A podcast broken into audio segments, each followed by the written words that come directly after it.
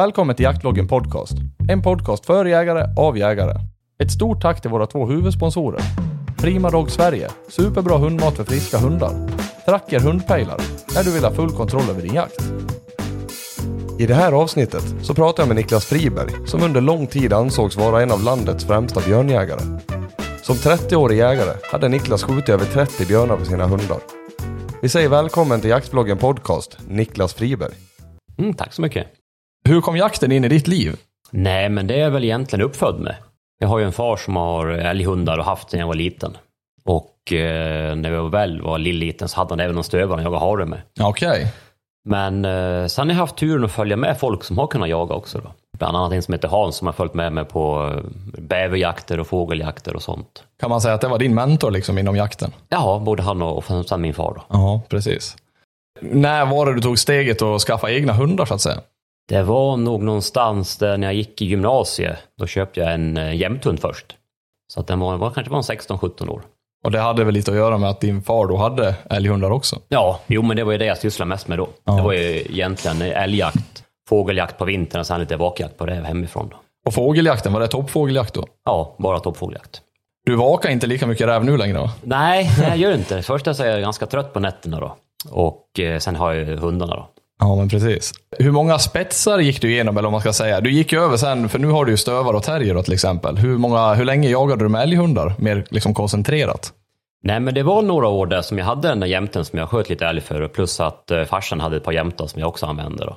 Så att det var en tre, fyra år som jag jagade ganska intensivt med älg då. Jagar du lika mycket då som du gör nu? Ja, det gjorde jag faktiskt. Jag hade ju säkert mer tid också att jaga då, innan Ja. man hade familj och, och sådana grejer. Då. Men eh, så vi sköt en hel del älg och, och, och fågel då. Ja, men precis. Men ni har inte haft några spetsar som eh, till fågeljakten så att säga? Nej, aldrig någonsin då. Inga finspetsar? Nej.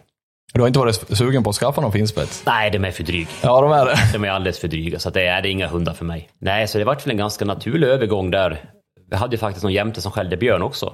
På någon efterjakt så stod de och skällde på någon björn i Ride, så det här var himla spännande. Ja, just det. Det är ju ganska mycket jämthundar som funkar, funkar bra på björn ju. Ja, ja men det är det och det ökar nu. Alltså aveln bedrivs ju åt, åt det hållet.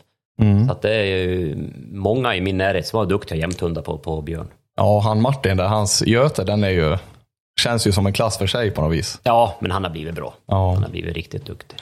Var det egentligen spetsarna som tog in dig då på, på själva björnjakten? Det var det väl. Farsan sköt någon björn för, för någon jämte där och, och min första björn sköts också för två jämtar faktiskt. Okej. Det var en, en ganska kort jakt eh, från en slaktgrop och sen upp i träd. Då. Ja, just det. Och de skällde det också? Ja, det Okej. gjorde de. det gjorde de faktiskt. Men de var duktiga. Den, Det- en, den ena var duktig i alla fall, den andra följde med. Ja, men det är väl ofta så också när man jagar björn. Det finns ju ofta en följare och en ledare. Ja, ja men visst är det det. Men sen då, du, från att du hade den här jämthunden, vart det fler jämthundar? Eller? För sen gick du över och köpte en Laika. Ja, precis. Nej, den jämten den slutade jaga björn. Den var jätteduktig på björntesten i Grönklitt. Och sen vet jag att jag var i kontakt med björn och sen ville han inte jaga någon mer björn efter det. Okej. Så den gav jag faktiskt bort till, till min far då, för då, tog jag, då stod jag som ett vägval där. Att det här, antagligen ska jag satsa fullt ut eller också inte då. Mm, på björnjakten. Ja, precis. Då. Så då gav jag bort den till, till farsan så han fick behålla den och sen köpte jag en plott och en, eh, en. Då. Och sen den här Laikan, var kom den ifrån då? Den köpte jag av, av Rasmus. Ja, ja från Fetsockans. Ja, så det var, nej, det var, det vart en duktig hund. Ja. En jätte, jätteduktig hund.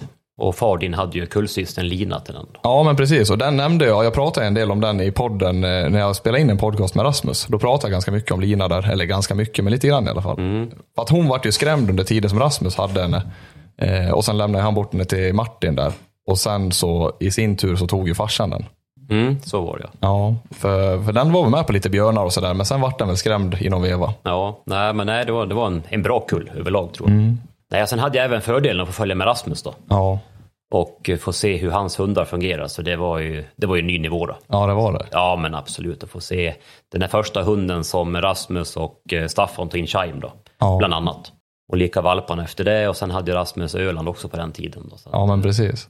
Jag har ju pratat med Rasmus om det här och han har ju såklart lagt sin, sin syn på det här med, med Öland och allting. Men som du jagade ju med han och jagade du mycket med han innan han vart så pass bra som han vart? Nej, det gjorde jag väl egentligen inte. Utan det var ju den vevan som de tog in Chime där. Jag började jaga lite med Rasmus där. Och det var ju en jättefin in- inkörsport för en annan att få följa med någon som, någon som kan ha duktiga hundar också. Hur, hur länge sedan är det här? Det här är nog eh, 16-17 år sedan skulle jag tro. Det är ett tag sedan. Ja, men det är det. Är, det är länge sedan då. Fan, då var en annan bara tonåring. Ja, jo, en annan har precis klivit ut tonåren kan man säga. Ja. Men det måste ju vara ganska häftigt att komma in där i, jag vet inte hur gammal var du då? 20-årsåldern? Ja, Ja. strax över 20. Och komma, komma in liksom, ja, som 20-åring och sen få följa med, ja, med väldigt, väldigt duktiga hundar då in, inom björnjakten. Ja, jo, men det var ju de, de bästa hundarna vi hade i Sverige då. Ja. Absolut. Nej, så det var, det var ju jättespännande. Jag fick även skjuta en björn för hundarna där också. Ja, fasen vad häftigt. Så det var häftigt och då var det väl bestämt kan man säga att, att jag även skulle importera två hundar också från Kanada. Då. Ja. Vilket du gjorde också. Ja, importera en tik och en hane. Ja. Att, eh, nej, det var, det var väl investerade pengar. Men, men du sa att du köpte ju silver och sen en plott också. Var det innan då som du köpte dem från Kanada? Ja, Ja. det var det. Det var det och eh, tanken var ju att ta in de här två, det var ju två injagade hundar då. Så de skulle jaga in Silver som Laikan hette då, och sen Shiva som plotten hette. Ja. Hur gick det då? Ja, med Silver gick det bra, med Chivas gick det inte något bra. Det var ju en, en period där du fick släppa egentligen hur mycket hundar du ville då. Ja. Så då körde jag ju Earl och, nej inte Earl, han hette Shaggy och Trix hette de då. Ja. Och sen Silver och Chivas i lag då, körde alla fyra. Mm. Så att vi, vi sköt ju en del björnar för dem och Chivas var ju faktiskt med. Ja. Men sen var det vid något tillfälle, det var en skadad björnhona som, ja, som vrålade och skrämde skiten ur honom. Ja. Och det återhämtade han sig aldrig efter. Okej. Men hur gamla var de här då? Chivas och Silver? Ja, de måste ha varit, när han var skrämd så kanske han var två år då. Det är ju ändå en sån där ålder som, om man ska lyssna på de som är eh, ja, duktiga inom björnjakten, så är det tvåårsåldern känns som en bra, en bra tid att börja. Ja, och det vart ju däremot så slutade jag med, med Chivas då. Utan Då, då gav jag bort honom till en grisjägare istället då. Kan hon ha, eller var det en tik eller hane? Nej, en hane var det. En hane. Kan han ha blivit skrämd innan det också? Så att det liksom har börjat på och satt sig liksom lite osäkerhet. Nej, jag tror inte det. Jag tror att det var just den gången då. De som, som knäckte honom totalt. Då. Så här lite efterhand då, så skulle man kanske ha nött på honom med några år till då. Man har ju, man har ju lärt sig lite genom åren då. Men, men då, då skulle hundarna fungera tyckte jag.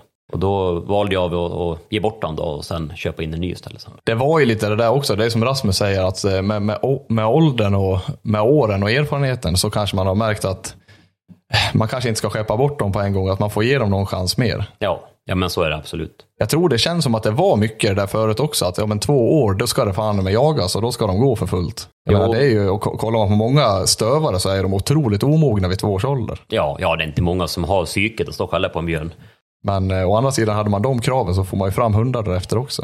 Ja, jo men det får man ju. Men du kanske avvecklar någon hund som skulle kunna bli duglig i alla fall. Ja, och man vet ju inte heller, då, även om de blommar sent så kan de ju bli lika bra, om inte bättre också. Ja, ja men visst är det så. Men det är ju roligt att se den här tidiga. Eh, två år är ju tidigt för en bra björnhund liksom. Ja, visst är det så. Det, jag menar absolut. Och det var ju så att vi tog en kull på, på Chagge och, och Trix, de som jag tog hem. Så då behöll jag ju en hane där själv. Och han vart ju inte bra förrän han var tre år egentligen. Var det öl? Nej, det var uh, Trassel hette han. Ja, ja.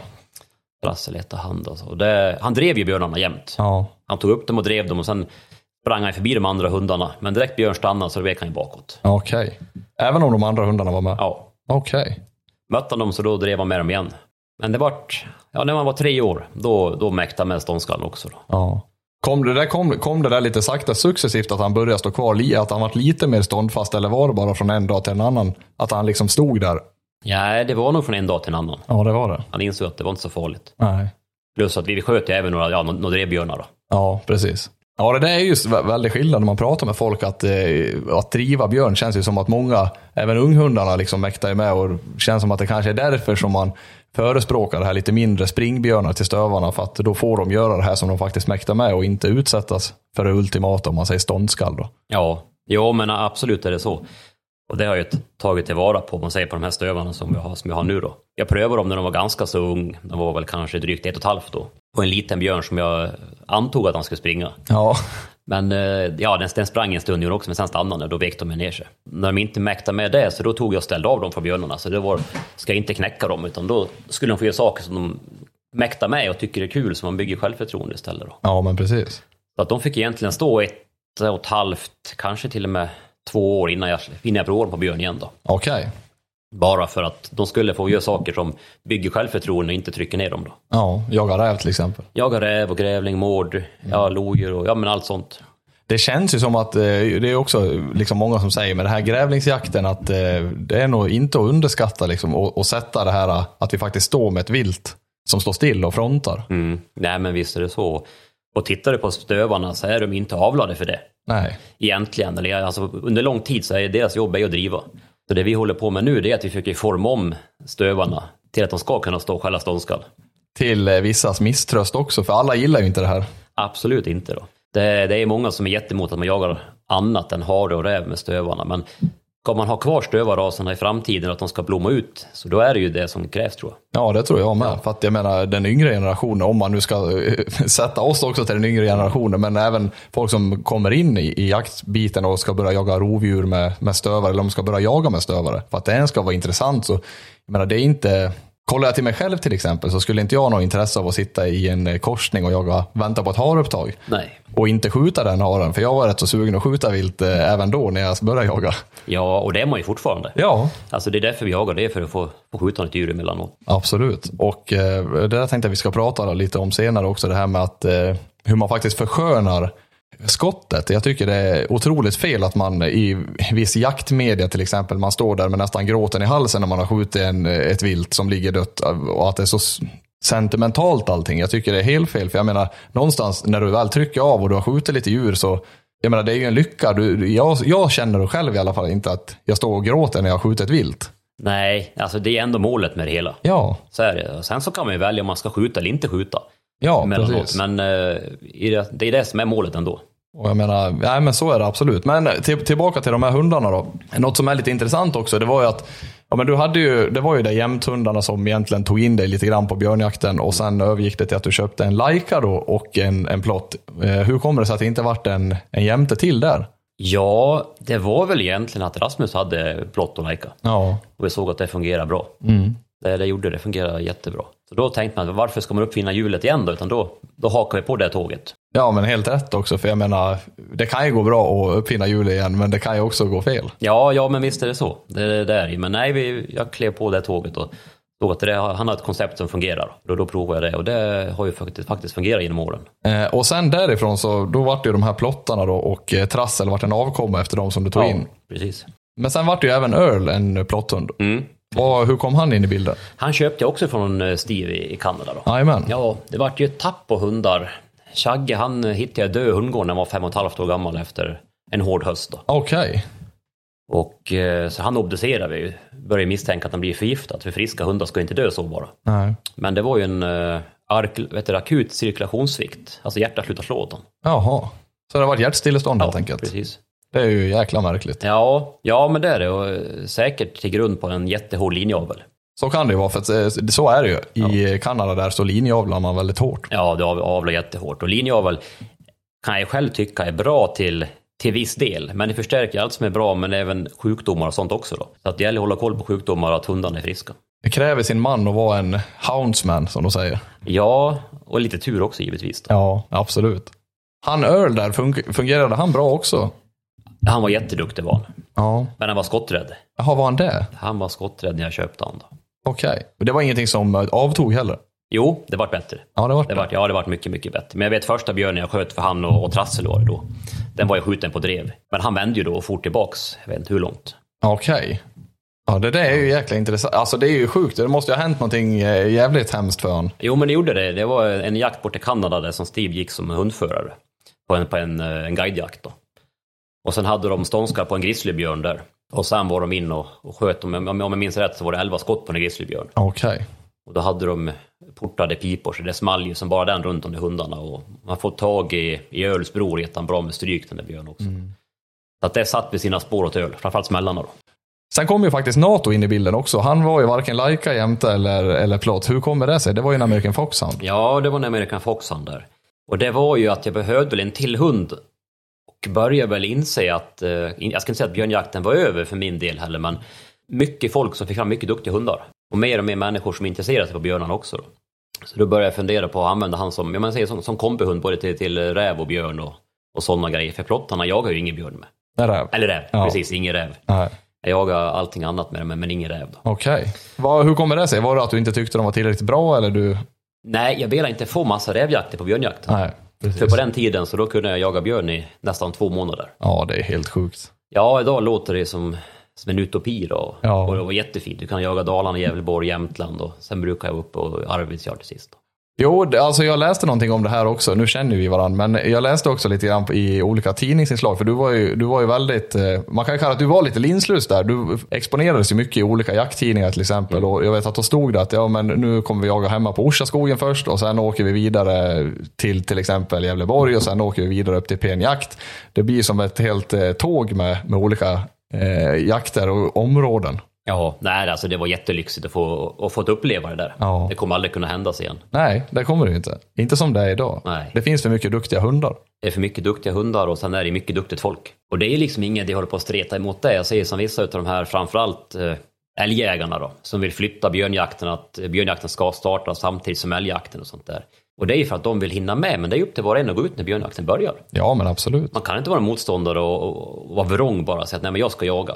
Ja men då ska vi ha samma jaktpremiär på allt. Då ska råboxjakten börja första september, då ska fågeljakten börja då. Så det är bara dumheter, utan det är bara att inse att tiderna förändras. Ja, men det är så. sen får man anpassa efter, efter det. Ja men precis, jag menar, vill man då väldigt, väldigt gärna jaga björn, då får man ju avsätta de där kanske två, tre dagarna innan älgjakten då. Eller under älgjakten. Det är inte värre än så. Nej, för sen är det ju fullskjutet. Ja, ja men visst är det det. Det var lite så jag började fundera med den NATO då, så att jag skulle haft en, en hund till då. Och då, av ren tillfällighet så hittade jag en annons på, på internet. De skulle en som skulle sig av med en American Foxhound. Då. Och han eh, som hade han förklarade hur han fungerade och han trodde att han säkert skulle skälla björn. Så jag, jag fick ta honom på prov först. Och han var ju med de andra och skällde, inte kanske inte, inte något jättebra, men han gjorde det. Jag ansåg att det fanns en potential i honom i alla fall och, och köpte honom. Och det var väl ett bra köp, alltså, han var med på mycket björnar. Inget superbra spåra egentligen heller och, och gångståndet skällde han inte alls på. Okej. Då kom han före björn, han stod ju på en väg och visste de andra hundarna gick i gångstånd och skällde. Så då kom han jämt först, helt, Okej. helt tyst. Jaha. Han kom på vägen först, sen så kom björn liksom följde efter dem på något konstigt sätt. Jaha. Sen de andra hundarna bara kom och, och skälldes då. Han var lite vägledare. Ja, men det var det. Det var Ja. jättesmidigt. Men hur var han då? Och han gick tyst på gångståndet sådär, men hur var han när det var ståndskall? Skällde han där? Då skällde han. Okej. Då skällde han då. Han ville ha lagoma björnar, alltså inte björnar som var alldeles rabiata, det, det ville han inte. Och inte horna med ungar. Han var lite mer kräsen. Ja, och sen de här björnarna som bara var still, det var inte heller så kul tyckte han. Utan han skulle låta lite grann och jaga lite grann då. Lite lagom. Ja, nej, så han kunde ju stå där och skälla ja, 10-12 timmar om det behövdes då. Ja, fy fasen alltså. Vart han en duktig rävhund då? Du sa att han inte tog så mycket slag.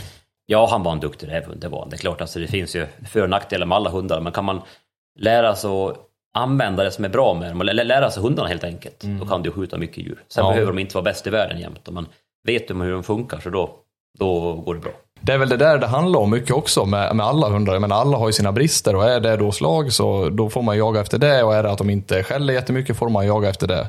Ja, nej men visst är det så. Och vi, vi jagade ju mycket runt, runt byn här där det var skapligt med räv då. Ja. Och han sökte ju bra, så alltså, även om inte han tog så gamla spår så for han ju runt tills han hittade ett, ett spår som var tillräckligt bra. Sen gick han in på det tills han reste räven då. Han, eh, han hade bra sök med andra ord. Ja, Ja. det hade han då. Och det är ju lite det där, man får ju, man får ju ta det antingen, eh, jag brukar säga det, att ha, ha en hund dåligt sök och inte ta slag, då är det ganska svårt, då får man gå jäkligt mycket. Men eh, har, tar de antingen slag eller har ett väldigt, väldigt bra sök, så det är, det är någonting som kan ta ut varandra åtminstone. Ja, nej men visst är det det. Sen var han ju fruktansvärt hårdskälld. Låg han mer än 300 meter bakom räven, så då gick han ju tyst. Helt tyst. Helt tyst. Okej. Vilket gjorde att rävarna vart ju supernervösa då. Så att ofta så hörde man ju ett, ett upptag och sen så vart det drev ett par minuter, sen var det tyst. Och sen gick det en stund, så vart det ett påstick. Och så det höll på tills jag grytar. Och då grytar det ganska fort antar jag också. Ja, det gjorde det. Var han snabbsprungen också? Ja, alltså jag tyckte ju det då när jag jämförde med, med plottarna som jag haft då. Sen jämför jag med det jag har idag, så frågan är om man verkligen var så snabbsprungen då. Han var, han var en ganska stor, tung hund. Okej. Ja, det brukar jag kunna slita rätt hårt på dem också. Ja, Men eh, vart det några skador liksom för, för storleken om man säger? Eller var det, nå, var det någonting som satt sig? Att eh, du var tvungen att ställa honom för att han var så pass stor och tung om man säger? nej, nej det var det inte. Nej, han, var, han, var, han var ju stor, men han var välbyggd. Så att det var inga, inga konstigheter så. Hade han bra vilja och jaktlust? Ja, ja, det hade han. Ja. Man ser ju väldigt mycket olika hundar under, eller man har sett ganska mycket olika hundar under årets lopp. Och alltså de där hund, hundar som inte har den där riktiga jaktlusten och drivet, det, det måste vara ganska svårt liksom att få dem att jaga lika mycket som man vill själv. Att när de väl är lite slut och utkörda om man säger, att de ska försöka göra någonting av någonting då, det är ju, då lär de ha ett, en jävla jaktlust. Ja, nej men visst är det det. Och det, ja, jaktlusten kan du inte lära dem. Nej, man kan ju inte det. Det känns ju som att det är en, och lika samma, det här med att de väcker eller inte, det är ju också en sak som, det är som det är. Ja, det rår man inte för. Och, och jag vet inte, förut så tyckte jag, var jag jättemot med att hundar ska gå och väcka, men nu kanske inte jag har lika mycket emot det. Nu har jag, jag har ju två stycken stövare, en som väcker och en som inte väcker. Mm. Beroende på om de grytar eller inte, det spelar egentligen ingen roll på rävarna, utan de går lika fort i grytan då tycker jag. Ja, för det heter ju egentligen att, man, att de väcker, att de väcker igång räven. Men eh, jag, det var som Bula sa ju till mig under den inspelningen också, att det har ju väldigt mycket med skallet att göra. Eh, hur, hur vidare de buktar eller, och hur dreven går och så vidare. Och även farten då. Ja, ja farten ser jag som avgörande då. Ja. Det är ett fåtal gånger som jag ser att skallen, eller skallen, säger väckskallen, har någon betydelse. Det är egentligen om de far efter något lodjur och järv, framförallt järvarna. Mm. Att det kan vara till nackdel då? Ja, får, får en järv försprång i, i, i någon terräng där han har fördel med sina korta ben, då kommer han undan. Ja. Jo, de drar igång, de drar iväg och sen drar de här vanliga lunken bara och sen kör de. Ja. Hela dagen om det behövs. Ja, jag har ju själv eh, i princip ingen erfarenhet alls av den här eh, träningen på järv eller jakten heller så att säga. Men, men eh, främmande men absolut intressant. Det ska bli, jag tänkte jag ska försöka få lite träningar på järv nu kommande säsong här. Ja, nej vi har ju inte heller någon jakt på järv, men hundarna får ju tag i dem på rävåtlarna emellanåt. Det är superbra alltså att vi har ju både lovlig träning på järv och varg. Och man får ju hoppas att den här tanken med träningen på järv kanske kan resultera i att vi får jakt någon gång framöver. Ja, och det kommer väl bli bara de hittar tillräckligt mycket föryngringar då. Ja. Du, vi, vi kommer lite på avspår här eh, om vartannat, men, eh, men hade du Silver och den här eh, NATO samtidigt eller var, var det Silvers tid förbi då? Nej, han var kvar. Ja, han var det. Ja. Hur, hur gammal vart han Silver? För jag såg någonstans också att han hade, du hade lite skador på han. Så han var ställd en säsong, eller hur var det där? Ja, han, ja precis. Det var ett, eh, var ett ledband han slet i ena bakbenet. Okej, under jakt. Ja, eller träning var det. Det var träning på en björn. Och sen så fick han även eh, nedsatt sköldkörtelfunktion. Så han, Jaha. så han fick äta Forteron, en tablett morgon och kväll. Vad var resultatet av att han hade det? Det vart att han vart helt vinglig i bakkroppen. Okej. Han, han hade liksom ingen styrsel då, så det var ingen som visste vad det var först. Så han låg inne i Falun ett par dagar dit och tog diverse prover då. Och sen så ja, tog de ett prov och såg att det var nedsatt sköldkörtelfunktion. Okej. Fasen, det har jag inte ens uh, varit med om. Jag har aldrig varit med, jag har aldrig, det är helt främmande för mig så att säga. Ja, nej, inte, jag har varken haft det före eller efter heller. Nej. Fasen alltså. Men uh, vart det bättre då med, med de här tabletterna? Ja, Ja. det var det. Eh, Och ledbandet, det läkte ihop. Ja, det, det är klart, det tog ju en stund. Ja. Alltså för att få det i ordning igen då. Men han, hur fungerade han på björn då? Vi har inte pratat så mycket om silver, men han, för han florerade ju väldigt mycket i, i, under de här, de här björnjakterna som var. Ja, jo men han, han var ju en, en av motoren då. Ja. Jätteduktig. Ja. Det gjorde han. Han, han eh, hade ju möjlighet att springa förbi plotten eller plottarna som vi körde då och eh, det gjorde han ju nästan aldrig utan han la ju sig jämsides med dem. Vilket just i björnjakten så är det jättebra att de inte gör det. För springer spetsen förbi eller någon hund som är snabbare springer förbi och sen blir det stopp.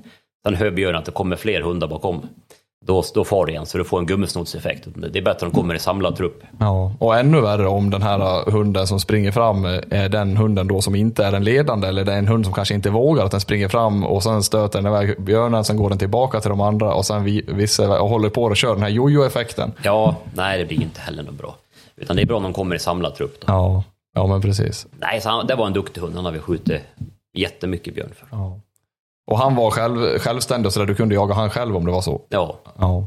Man ser inte jättemycket hundar liksom som går själv idag. nej.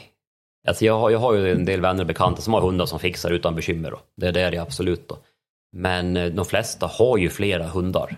Så då kör man oftast två hundar i stöten nu då. Ja, och det har väl att göra med också alltså att båda hundarna ska få jaga helt Ja, enkelt. det är så kort jakttid nu och sen är det träningssäsong och sånt där. Så du, du vill ju maximera det egentligen. Ja, jo och sen är det ju såklart det är roligt om det kan bli skjutet för om man har då två hundar eller man är två kompisar, då är det roligt om det kan bli skjuten för båda hundarna. Ja, ja, men visst är det så. Men sen så avtog det här lite grann. Du, du tappade ner lite grann på björnjakten. Mm. Och det vart mer rävjakt och, och mindre rovdjur så att säga. Ja, jo men det vart ju det. När plottarna dog ut så det vart ju ungefär i samma veva som att eh, det var fler och fler som skaffade hundar och riktigt bra hundar. Mm. Så då kändes det ganska naturligt att eh, egentligen jag trappar ner då. Just på, på, på björnjaktssidan. Och nu, hur, hur är det för dig nu då? Du har ju två finstövare nu och eh, två terriers, eh, en Ja. och en halv. Ja, precis. Jag har ju två, två finstövare som, Så fungerar bra, och sen gammal pricken och sen eh, unga Emma då. Och sen har vi beställt en till terrier nu då. Ja. Och eh, de här finstövarna du har idag, jag, såg, jag vet att det vart ju skjutet, skjuten en björn för dem förra året. Ja, stämmer. Vi sköt en björn på drev för dem. Och eh, det var jättebra. Det tror jag gjorde att de växte Ja. eh, inombords då. Men alltså de, de är ju inte, de är ju inga renodlade björnhundar. Nej. Det finns det mycket, mycket bättre hundar för. Ja. Det, det går att skjuta björn för dem. Och de tycker om att driva dem, de spårar dem, de driver dem. Men när det stannar så tycker de fortfarande inte att det är något jättekul då. Eh, Vart det någon skillnad efter att ni sköt för dem? Ja, lite, lite bättre vart det. Ja. Det vart lite bättre. Och det syntes ju på drevet där. De drev där ungefär två timmar, så han buktade ju runt jätte, jättefint. Och två gånger så vart det väl stopp. Ena gången vart det stopp en ungskog och då syntes det hur de, hur de tystnade och sen så började de cirkulera på kanske 20 gånger 20 meter eller 30 gånger 30. Var det en liten, liten stund, sen for björn, då vart det drev igen. Och sen var de i fattan en gång till. Men då vart det något som ett gångstånd. Så då skällde de ju ett par hundra meter och sen så vart det drev och sen vart den skjuten. Ja, men precis. Och det, det låter ju helt optimalt egentligen för om man ska få igång en hund eller så. Ja, men det var det. Det var det absolut. Då. Om man ska backa det här bandet lite grann till att du köpte de här två finstövarna. Mm. Så är det ju faktiskt två kullsyskon. Ja, stämmer. Och eh, tanken med att köpa två kullsyskon, för de här har ju du jagat in på ett ganska eh, ovanligt sätt. Du har jagat in dem ihop.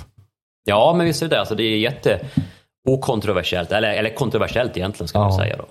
Och tanken är ju det att jag ska få till ett par som är jättesamjagande. Så det var ju egentligen tanken från början. Alltså jag, när jag bestämde mig för att köpa finstövare så var det egentligen eh, sambon Jenny sa att vi ska ha finstövare och inte foxhound. Och då känns det ju som att alla måste vara med på tåget om man ska köpa in två kullsyskon. Då. Så då var det två finstövare som vi beslutade oss för och eh, då pratade jag med Lindström som har en, en duktig hanelynx då. Så han vill absolut ha en valp efter. Och sen tittade jag vilka parning han hade på gång då, men det var inga tikar som, eh, som föll mig i smaken, deras jaktsätt egentligen då. Men däremot så hade han en kompis som hade, hade en kusin till yngst då. De beslutade sig att göra en parning om jag ville ha två stycken då. Och det var en parning som har slagit väl ut. Ja, det har det. Ja. Men det var alltså en kusinparning då? Ja, Ja, vi hamnade nog på 6,5 tror jag i, i eh, inavelsgrad tror jag det. Jajamän. Så det är ganska högt då. Det är det absolut, men godtagbart. Ja, så de jagar, vi har ju jagat in, alltså de har ju exakt samma förutsättningar.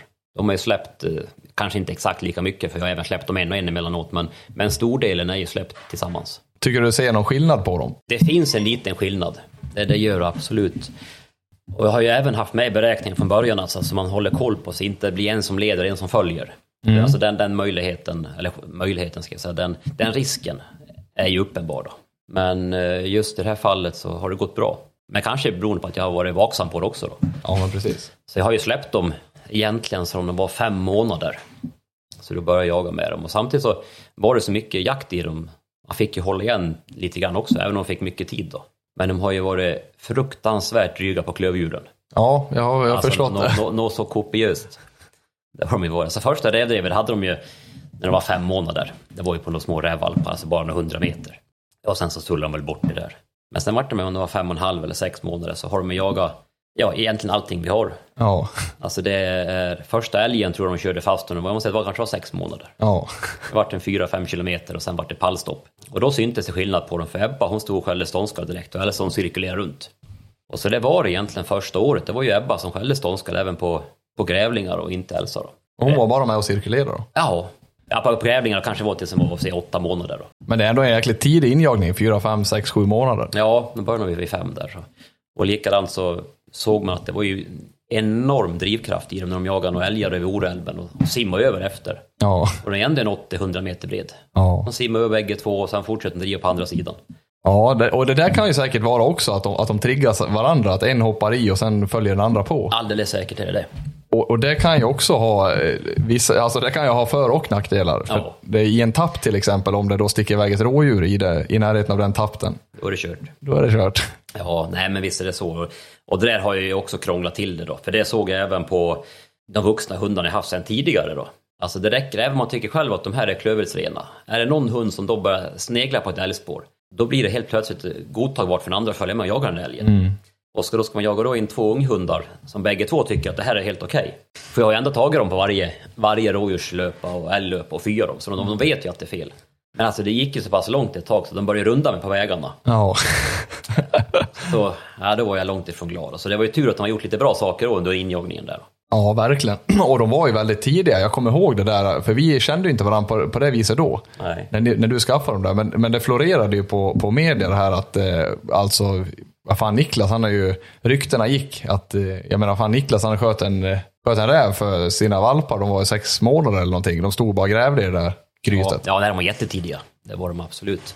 Så att det var, nej, det var en, en rolig resa som även har varit dryg och stundtals just med klövviltsjakten. Ja, för det har väl gått lite upp och ner också det här med, med både grytmarkering och eh, liksom framgången med dem om man säger. Ja, grytmarkeringen var ju superbra från början. Och sen vart han sämre och sämre och sen har han, nu är han liksom han tillbaks igen då. Det där ska jag säga till alla som lyssnar också, för grytmarkeringen är ju någonting som, alltså det är ju ett hett ämne inom rävjakten. Alltså många pratar om det, att man vill ju ha de här vanliga filmerna man ser på Instagram eller så här, då står en hund och gräver där och man, ja bra, bra, bra. Jag tycker ju själv, eh, nu vet jag att Ebba och Elsa, de grytmarkerar ganska hårt. Eh, jag tycker ju själv att alltså, en hård grytmarkering, det brukar ju ofta resultera i eh, att det är svårare att få ut räven. Ja, visst är det så. Så jag själv ser ju ingen superfördel. Alltså man- vill ju att de står kvar, att, att man vet att det är ett gryt där. Men de får ju ogärna till exempel då krypa in. Eh, Har man en mindre stövare, som jag har en smålänning till exempel. Jag gör allt för att han inte ska få någon superberöm vid gryt. Eh, För alltså, jag har ju stått i, två, i timtal alltså med, med mamman till han. Där, där hon har liksom penetrerat hela gryt och varit inne i berg och jag menar, det är ju inte roligt. Nej, det finns en enorm risk också om hundarna kryper in så pass långt. Ja, det gör ju det. Och jag menar, bara att se till hur vi pejlar oss ut. Jag menar, ja, Walter, jag vet inte hur många antenner han knäckte i fjol och, och de blir repiga. Och jag menar, de tar ju stryk alltså. Ja, jo men visst är det så. Och sen blir räven betydligt svårsprängare att få ut. Jag inbillar mig, jag vet, jag vet framförallt eh, vid ett tillfälle när den här Centaur, Smålandsstövaren, Mm. hon eh, hade grytan räv och ja, hon låg och agerade terrier också. Och den här räven ligger alltså uttryckt emot eh, grytgången. Så att när jag kollar in i, det var som ja, svallis ner också. Så där, och det hängde is för gången. Så man, man såg ju in där, men man fick ju inte in en hand. Men då ligger ju alltså räven ut mot hålet om man säger. Ja, Eh, Och den hade ju möjlighet att sticka, alltså det, det var ingen snack. Men den ligger där så jäkla tryggt. eh, Då är jag väl förmodligen livrädd för stövan. Och de blir som en jäkla dvala liksom, så den fick vi aldrig ut. Den bara låg ju där. Vi testade inte ens en terrier nu då, men eh, ja. Efter ett par timmar när hon, vi väl fick tagit stövan, då var man ju bara så här, skiter i det här. ja då är man ganska nöjd ändå. Ja, men precis. Du sa det att eh, om vi skulle köpa två hundar nu så skulle det vara finstövare och inte American Foxhound. Vad var anledningen till det? Jag tänker från din sambos sida. Nej, hon tyckte väl att hon haft någon finstövare tidigare som var mysigare att ha hemma tyckte hon. Ja. Eh, Hon tyckte inte NATO var jättemysig. Nej, alltså han var ju inte så gosig som de här stövarna. Det är han ju absolut inte. Då. Det var inte då. Så att, eh, nej, och två finstövare vart det. Är du nöjd med beslutet? Ja, men det är absolut. Det, jag ser en potential i finstövarna. Man sätter sig in i rasen lite mer och du har ju ganska brett att välja på, även om det är vissa linjer som sticker ut då. Man säger framförallt i de här större rovdjuren. Och jag tror ju att sköter vi av en rätt här på fyra, fem, sex år kanske, säg på en, två, två hundgenerationer, så kommer vi ha fått fram bättre rovdjurshundar än vad än vad vi har idag. Det är ju just det där att man ska sköta det rätt också. Ja, ja och det, det vet man ju inte förrän efteråt. Man gör det man tror på då och, och hoppas. Ja, Man kan ju titta på linjer, du kan se på individer. Och sen så måste man ändå ha lite tur att det ska passa. Då. ja. och sen måste man också ha lite tur att personerna som har de, de olika hundarna är även, vad ska man säga, man har någon, någon självdistans eller att man, man, man kan vara kritisk mot sig själv och sin hund. Att, eh, och egenskaperna hos hundarna. Jag menar, vissa personer de har ju en duktig rävstövare. Alltså den här klassiska som väcker mycket. Det är en långsamt drivande hund. Och, och hela här, och den kanske inte gillar att stå på stånderna. Alltså det är ju en, alltså en duktig vanlig klassisk rävstövare. Men då kanske för att man har skjutit ett eh, större rovdjur eller någonting på ett, ett drev eller någonting. Då helt plötsligt vill man gärna framhäva den här som, ja den har förkärlek för katt, den har förkärlek till björn eller, eller och så vidare och så vidare. De hundarna som verkligen har den förkärleken, då går ju det lite mer naturligt. Och jag menar, då kanske man vill ha en lite mer snabbsprungen hund som kan sätta ett jäkla tryck i drevet. Så att inte till exempel katterna kan hålla på och jäklas. Ja, nej men visst är det så. Det snabbheten är ju ganska viktig kan jag tycka i alla fall. Ja. Och det var ju som jag, jag pratade med Rasmus om det där med, med farten också. Och han sa ju det att man vill ju inte ha en hund som springer och driver i 4, 6, 7, 8 kilometer i timmen. Men någonstans där mellan 10 och 15. Jag kommer inte ihåg exakt, men de behöver liksom inte vara överdrivet snabba. Men eh, beroende på om man ska jaga såklart. Jo, jo, men så är det. Och det där kan jag ju tycka då, om man ser på, på rävproven idag, så känns det ut som att det premieras ju lite grann om hundar inte driver så fort för att räven hålls på benen. Och det där är ju jättesynd. Alltså jag har ju startat en av tikarna, så hon är alltså jaktprovsmeriterad. De fick ett, eh, ett andra pris. Här. Först gick hon i nolla. Mm. Det var någon 14 minuters drev och sen ner i gryt och sen fick vi faktiskt inte upp något mer räv på, på snön. Då. Nej. Och sen nästa då fick vi, hade vi 16 minuters drev på första räven och sen fick vi tag i en till då så vi fick ihop ett andra pris i alla fall. Mm. Så det är ganska viktigt att meritera dem även om proven inte är utformade just för de hundar som, som vi vill få fram då, så är det ändå ett, ett kvitto på att det är en oberoende som har bedömt någonting. Eh, och de som lyssnar, då kanske man kan tänka sig, för vi befinner oss ju i väldigt olika delar av landet, vi som ja, men jagar räv då. Mm. Vi går ju allt från Skåne till, till Haparanda liksom. Och det är ju sådär att då kanske folk tänker, ja men hur kan man inte få tag i en till räv på snön när man har fått tag i en? Men sen är det så att vi, våra räv, eller rävarna här då, nu är vi i Orsaskogen och det kanske inte kryllar av räv i bergen. Eh, och då, då kanske det även är ganska krångligt att gå på de här slagen, men de går ut på vägar där det är mycket trafik. Eh, det kan vara gamla slag, det kan vara att det är bara den räven till exempel i den bergskedjan till exempel. Det är ju inte jätteovanligt att man har ett slagarbete på 7, 8, 9, 10 kilometer. Nej, nog kan det vara så ibland. Alltså just i det här fallet så gick varenda spår ut på vägen där det åkte timmerbilar och bilar. Ja. Att vi, nej, vi, varken vi eller hund duga till att hitta mer räv. Då. Nej. Så det var, för, det var för magert med räv helt enkelt. Ja, men precis. För det vet jag ju, då kan ju någon då sitta och tänka att ja men fan jag fick ju upp sju rävar på mitt prov. Men då kan ju också, alltså om man då tänker vad har, vad har det varit för typ av slagarbeten på de upptagen? Nu spelar ju det ingen roll för att de får ju drevtid Ja. i ett provsammanhang. Men jag menar har man då ett, ett snittslagarbete på säg 300 meter eh, på de här upptagen. Då är ju det, alltså det hade ju i min värld alla stövare klarat. Ja, alltså det, det ska vi göra i alla fall. Ja. Det ska de göra, men det är ju... Nej, det är, alltså, det är olika förutsättningar. Alltså om man kollar från eh, hur du och jag vill ha en stövare till exempel. Jag tror att vi vill ha relativt lika hundar. Och då är det så jäkla svårt om man kollar på ett prov. Eh, Jag vill egentligen inte ha någon provhund. Nej, nej alltså in, inte jag heller, men det är ändå ett, ett kvitto på att hunden jagar dem en oberoende. Ja. Sen ska man ju kunna läsa på provberättelsen, alltså även om hund får en nolla eller tredje pris nu då, eller andra pris eller vad det nu blir för någonting, så kan det ändå vara intressant att läsa att hunden körde faktiskt ner två rävar i gryt, eller tre rävar eller vad det nu kan vara för någonting. Ja. Och likadant nollan, ja, det var ett drev på 16 minuter. Ja, det var... Det var så bara. ja, och det är Ja. precis som, som man vill ha det egent- egentligen, när man ska jaga ändå. Ja, precis. Och jag menar, det där tycker jag att eh, till alla domare, att man, man borde vara bättre på att i provberättelserna berätta faktiskt. eh, Men vad man haft för till exempel drevhastighet?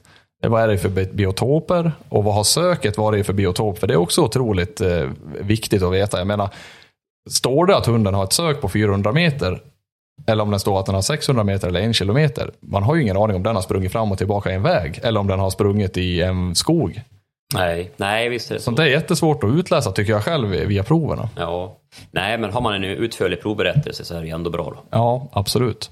Ja, jag är så dåligt insatt i proverna egentligen, så jag, jag, egentligen ska jag väl inte yttra mig jättemycket, men, men eh, jag har ju själv inte startat någon hund på prov heller och det är ju för att jag vet att jag kommer inte få jag har ingen hund som duger till och, klara proverna som de är utformade idag, för det går för fort helt enkelt. Ja, nej, det är väl eh, likadant åt en annan då, men jag provar ändå nu då.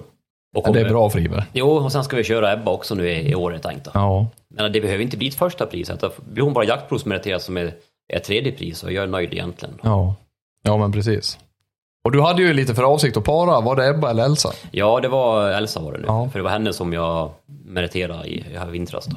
Men det vart ingen. Nej, nej, det vart en, en, en bomresa till Finland där. Ja, enkelt. ingen jättekort resa. Nej, det var det inte, men, men eh, jag hittade en hane där som... Ja, från början så såg jag han på sociala medier som mycket annat idag. Då. Sen började jag luska vad det var för hane och då fick jag reda på vad ägarna var, men de kunde varken engelska eller svenska. Så då fick jag prata med någon finne som kunde både svenska och engelska. Då. Fick han vara tolk då till dig? Ja, precis. Ja. Han fick vara tolk. Eh, Så han, eh, jag kunde prata svenska med han och sen kunde han prata finska med, med, med, med, med ägarna till hunden. Då. Jajamän. Men till och med han tyckte att finskan var svår, för det är ganska långt ner i, i södra Finland. I sydöstra till och med. Då, så att, eh, men efter mycket om och men då så fick vi ett okej att de ville para då. Och då eh, när det var klart, så då, jag jag var ute i ganska god tid och hade koll på det där. Och hade tittat igenom linjen och sånt och det fanns ju vissa hundar som slog igenom det på bägge sidor då. Bland annat en som heter Tarvenkorren Roxy där som, som finns med i nästan alla, inte alla ska jag säga, men, men många av de här hundarna som fungerar bra på de här större rovdjuren i Sverige. Då. Så är han bakom där. Och tittar man Och på, framförallt på björnarna så är det ju en värdemätare på hundarna. Det är ändå det yttersta som hund kan jaga då. Ja, det är lite det här högst upp i, i näringskedjan och Ja, pyramiden. men där, ja. Och han har även jättehöga prov på, på rävdreven, alltså på rävproven. Så det är en duktig rävhund. Och, eh, ja, han skällde björn självständigt. Då. Lite försiktigt sa man, men alltså, han skällde björn självständigt. Ja. Har, de, eh, har de startat den på några björnprov också? Nej, Nej. det har de inte gjort. Men de har björnprov i Finland? Ja, men jag vet inte hur det är för stövare egentligen, om det bara är fälghundar. det ska nej. låta vara osagt. De här bor ju i södra Finland, så de har ju inte så mycket björn heller. Det har de inte då, så att de åker upp till södra Karelien en vecka per år och jagar. Ja, men precis. Ja, intressant. Och du har väl för avsikt att para med den ändå som till nästa löp? Ja, det blir det. Ja. Det blir det. Alltså, om hanen lyckas överleva hösten och, och lika Elsa då, så då ska jag åka dit lite tidigare den här gången då. Men eh, som vi pratade om tidigare där med Ebba och Elsa, att, eh, då, att Eb- Ebba var lite tidigare med det här med ståndfastheten och så vidare. Har det, ser du någon skillnad på det idag? Att, eh, att hon har en fördel vad det kommer till stånden mot Elsa? Nej, Nej. nej, det är ingen fördel där alls, utan det var att hon var lite tidigare, alltså hon utvecklades lite snabbare där bara. Ja. Och likadant så såg jag ju när, alltså, när rävreven drog ut på tiden, var dåligt före och sånt, då tyckte jag att Ebba kunde kräma ut sig lite, lite mer på slutet där. Men eh, de här sista två åren så har det varit tvärtom istället, då är det Elsa som trycker ut sig det sista. Hon är li- lite längre i ryggen. Jag antar att det är det som gör det. Det där är lite intressant också när man pratar, som vi, vi pratade tidigare också, det här med tidiga jaktlusten och hela biten. Att där ser man ju ändå någonstans, om du hade fått eh, gissa där vid 7-8 månaders ålder, vilken det var utav de där två som skulle faktiskt bli den hunden som är mest dragig, mest ståndfast och hela den här biten. Eh, då hade du gissat på Ebba. Ja, direkt. Och, ja, och sen nu står man där liksom några år senare och det är faktiskt Elsa som kanske är den ledande i det. Ja, ja, alltså hon är ju snäppet bättre tycker jag. Ja. Även om det är små, små skillnader mellan dem då, men, men eh, nej, hon är li, lite bättre tycker jag ändå. Ja, ja jäkla intressant. Ja. Vem av dem är det som väcker? Ebba. Ebba. Och det är också otroligt, alltså det är två hundar från, eh, från samma kull, de har fått samma förutsättningar, en väcker, en är helt knäpptyst. Ja. Nej, det är jätte, jättelustigt där. Så då vet man om man ska välja ur en kull. Alltså hur ska man kunna välja rätt? Ja, nej men precis. Det är ju, och det, och liksom man, man vill hitta de egenskaperna som man själv vill ha. Det är ju, det är ju skitsvårt. Det är jättesvårt. Man får ju titta på, på linjerna, sen föräldradjuren, sen så kan man ju hoppas då. Ja, Det är det enda man kan göra då. ja men precis. Men sen ser jag, man ser vissa som har långa drev, alltså på hur många timmar som helst. Men jag ser på, som på Ebba och Elsa då, om de har, har fått tag i en järv som har fått lite försprång och sen tar sig från berg till berg. Alltså de, är ungefär i fyra timmar orkar de. För då håller de en, en hög fart i fyra timmar, men sen tar det slut där. Ja.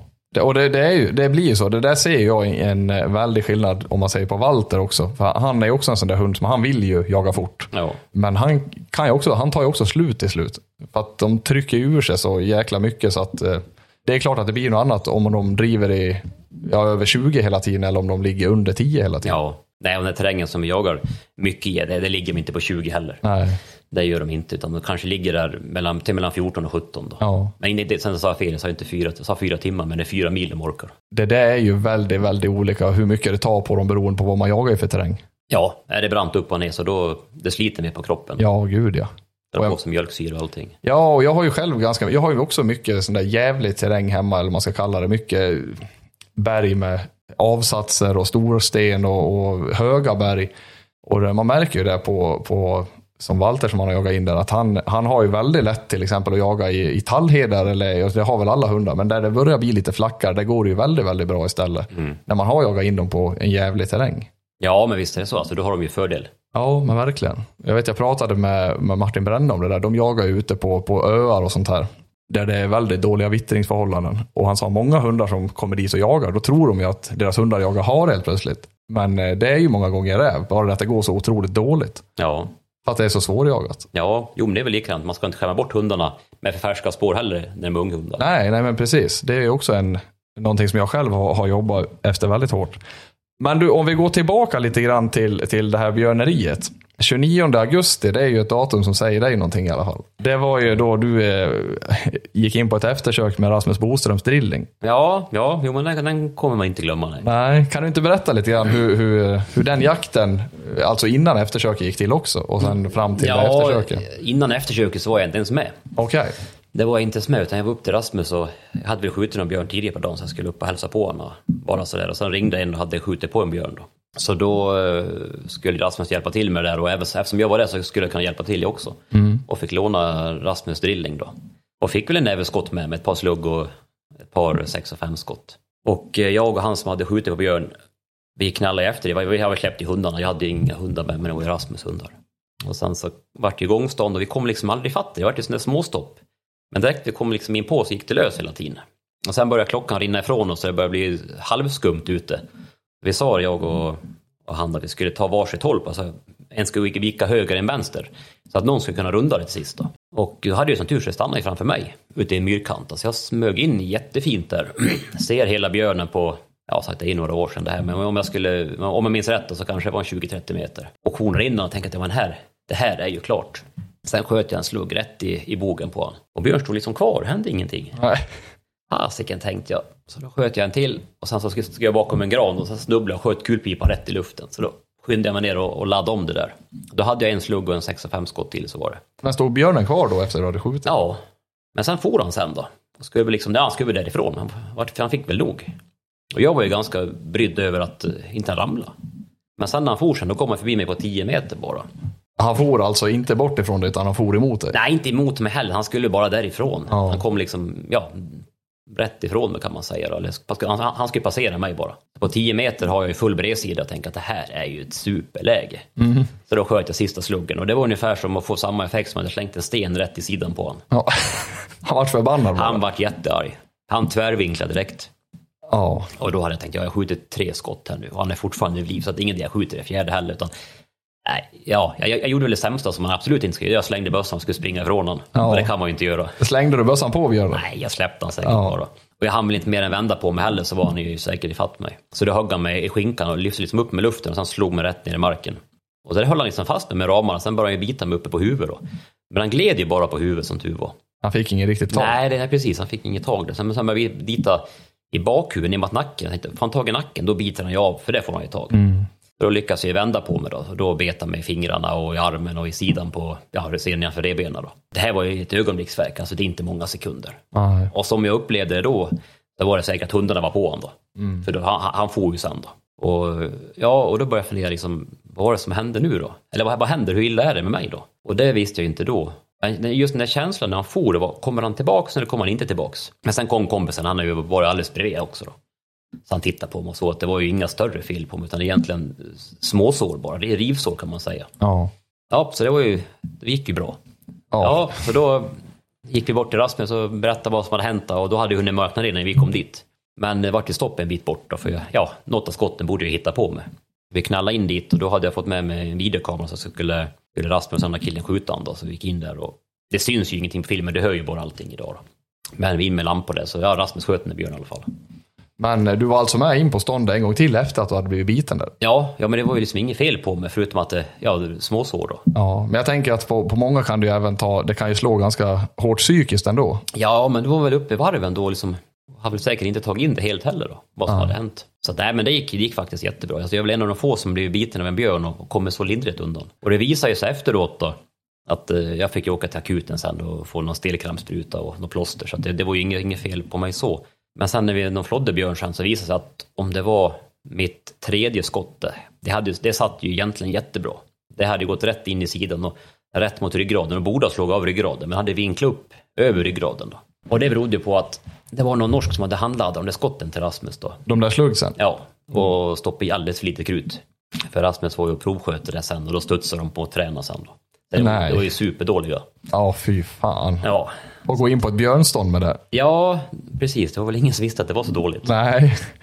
Nej men fy fasen. Men det var, inte, det var liksom inte en anledning till att du eh, liksom avtog med björnjakten. Nej, men det var väl i början på karriären. Ja, ja. Som, om man ska kalla det karriär, men alltså när jag jagade mycket björn då. Det var väl i början. Då. Ja, fy fasen alltså. Vilken jäkla händelse ändå. Ja, ja, men det var, det var en upplevelse. Ja, det kan jag tänka mig. Och sen, eh, jag menar de är ju, de är ju jäkligt mäktiga. Hur stor var den björnen? Jag tror den vägde en 120 kilo. Och det som gjorde att han inte fick något tag på mitt huvud, det var att han som hade skjutit på honom först hade fått ett skott i, i övre käken på honom. Då. Ja, okej. Så halva överkäken var ju av åt honom. Då. Och hade det inte varit det så hade det ju förmodligen varit, kunnat vara slut. då hade det säkert gjort mycket ondare om inte annat. Då. Ja, fy fasen alltså. Men, och det är samma där, hundarna bör ju någonstans ha varit på. Annars borde den ju ha fortsatt eller försökt att avsluta på något vis. Ja, jag, vet egentligen inte det heller. Alltså, björnarna är ju gemytliga varelser så. Alltså de, de vill ju inte ha död på folk. Nej. Utan De vill väl bara freda sig själva och låt mig vara egentligen. Nej, jag, jag tror inte att han har tagit, tagit död på mig, det tror jag väl inte heller. I- Inte, inte med vilje. Inte för avsikt. Nej, Nej, han ville väl markera att de där dåligt laddade slugsen, det var inget att ha. nej, nej det gjorde han då. Ja, nej fy fasen. Har du några men efter det nu alltså? I ont i armar eller leder eller någonting? Nej, ingenting sånt. Jag har nog några några små sår kvar bara. Så. Men det är det enda. Och det här är då alltså, måste vara en 16 år sedan, 15? Ja, kanske närmare 15 år sedan. Ja. Någonting sånt. Ja, otroligt alltså. Vet du vilka, vilka hundar ni hade då? Nej, det kommer jag inte ihåg. Nej, det får nog fråga Rasmus faktiskt. Nej, jag tror inte han heller kommer gå in med en drilling på ett eftersök i framtiden. Nej, han har slutat med det han då. Men om vi, om vi går vidare igen eh, och, och ramlar tillbaka in på det här med, med de stövarna som du har idag. Så det är lite intressant som du säger. Jag, vet, jag själv har ju också, om, om jag har en hund som jag ska jaga in eller vad det nu än är, så har jag ofta en tanke med, med det jag ska göra. Och det hörs ju väldigt tydligt ut att eh, du har haft, när du har köpt två stövare som du vill jaga in dem för att få den här eh, kontrollerade samjagningen om man säger. Ja, jo men alltså jag har haft en, en tanke och en plan egentligen från början då. Först då att se vilka linjer man skulle ha efter då. Och sen när vi fick till det så har jag haft en, ja, en, en, en jättebra plan som jag tycker har fungerat bra hittills. Då. Det är klart, alltså, man kan önska sig att de hade varit alltså, superbra på ståndskall. Det, det är de inte då. Men förutom det så har jag ju fått till att de är ju samjagande. De jagar alla rovdjur, ja till och med björn fast de kanske inte ståndar björn riktigt bra. Hur är de på, hur är de på övriga liksom, stora rovdjur om man säger eh, varg eller, eller järv eller sådär? Ja, Om man tänker när det stannar då? Ja, det är... Och på järvarna så är det ju, de flesta kryper faktiskt ner då. Ja. Bland några klippor och stenar och sånt. Någon har stannat på marken och då är det inga bekymmer. Och sen har vi faktiskt en del eh, varg i Dalarna också. Så att de, de har även hittat några sådana som, som både har sprungit och några som har, som har stannat. Då. Nej men alltså de, de, de mäktar med dem. Det är klart alltså, någon har de blivit skrämd av. ja. Så, så är det ju. Men när det stora hela så, så tycker jag de sköter sig bra.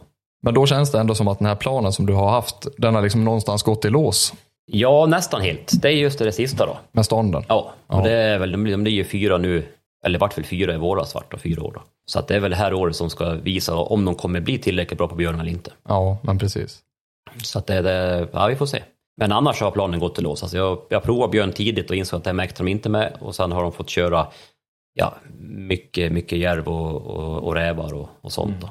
Hur tidigt började du med järvarna? Ja, de hittade väl dem själv kanske när de var ett och ett halvt år ungefär. Och en jättebra inkörsport kan jag tycka, alltså med tanke på att de, de är så pass uthålliga, så det är en jättefin konditionsträning också. Mm. Och just att de får lära sig driva rätt djur om man säger. Ja, men Och precis. inte bara en älg som springer. Nej, men exakt. Nej, precis. För det är ju betydligt sämre om de jagar en älg som springer än en järv såklart. Ja. Nej, alltså det där, och det bygger ju självförtroende. Och, man får, och de tycker att det är kul att driva. Och får man då känna vitt- vittringen i, i någon timme att det här, det här är kul och man känner vittringen att man får jaga det här. Och sen blir det även det här att du kommer till ett grys, man är glad, man tycker det är roligt. Ja, precis. Även om det inte blir något avslut. Ja, nej precis. Men alltså de ser att man är glad Ja, och upplever att det här har man gjort bra. ja men precis. Det upplever de ju inte på samma sätt när de har jagat älg och rådjur. Nej, nej, nej. det är en himla skillnad där. Som sagt, de grytmarkerar ganska hårt. Du har inte varit med om att de har fått några skador, om de har krypit efter ner i något stenskravel eller sådär. Jo, alltså de har, de har ju krypit efter, så har de gjort, men alltså inga större skador. De har ju fått någon, någon, någon hack på nosen, så de har krypit efter, men, men inte värre än så. Det har jag ju hört om sådana här skräckexempel där hundar faktiskt har, alltså både spetsar och stövare som faktiskt har fått några riktigt tråkiga eh, bett av nosryggar som har blivit dåliga så att säga. Ja, jo, men alltså det är ett, det är ett respektingivande djur, den järven. Han har ju några enorma käkar och, Ja, och sen har han en enorm pondus så. ja. För att ändå vara så pass liten som han är så är det, äh, det är en hårding är det. Alltså jag själv har ju varit lite restriktiv och, och försökt och, och styrt det ifrån det så att säga. Även om jag vill att de ska, eh, som valpen nu då, att han ska kunna driva järv och som du säger, det är en perfekt konditionsträning under den tiden. Samtidigt så är det ju också ett, ett djur som du säger med en jäkla pondus och som verkligen kan sätta emot. Ja, nej, nu är det det. Alltså det, det är ett respektingivande djur så. Men du upplever liksom inte att det är att det är någon fara om man säger man släpper dem i lite tidigare ålder, som ett och ett halvt år och sådär, som att släppa på en björn till exempel som kan skrämma livet ur dem. Ja, nej, alltså det tror jag väl egentligen inte. Alltså, det är väl säkert från individ till individ då.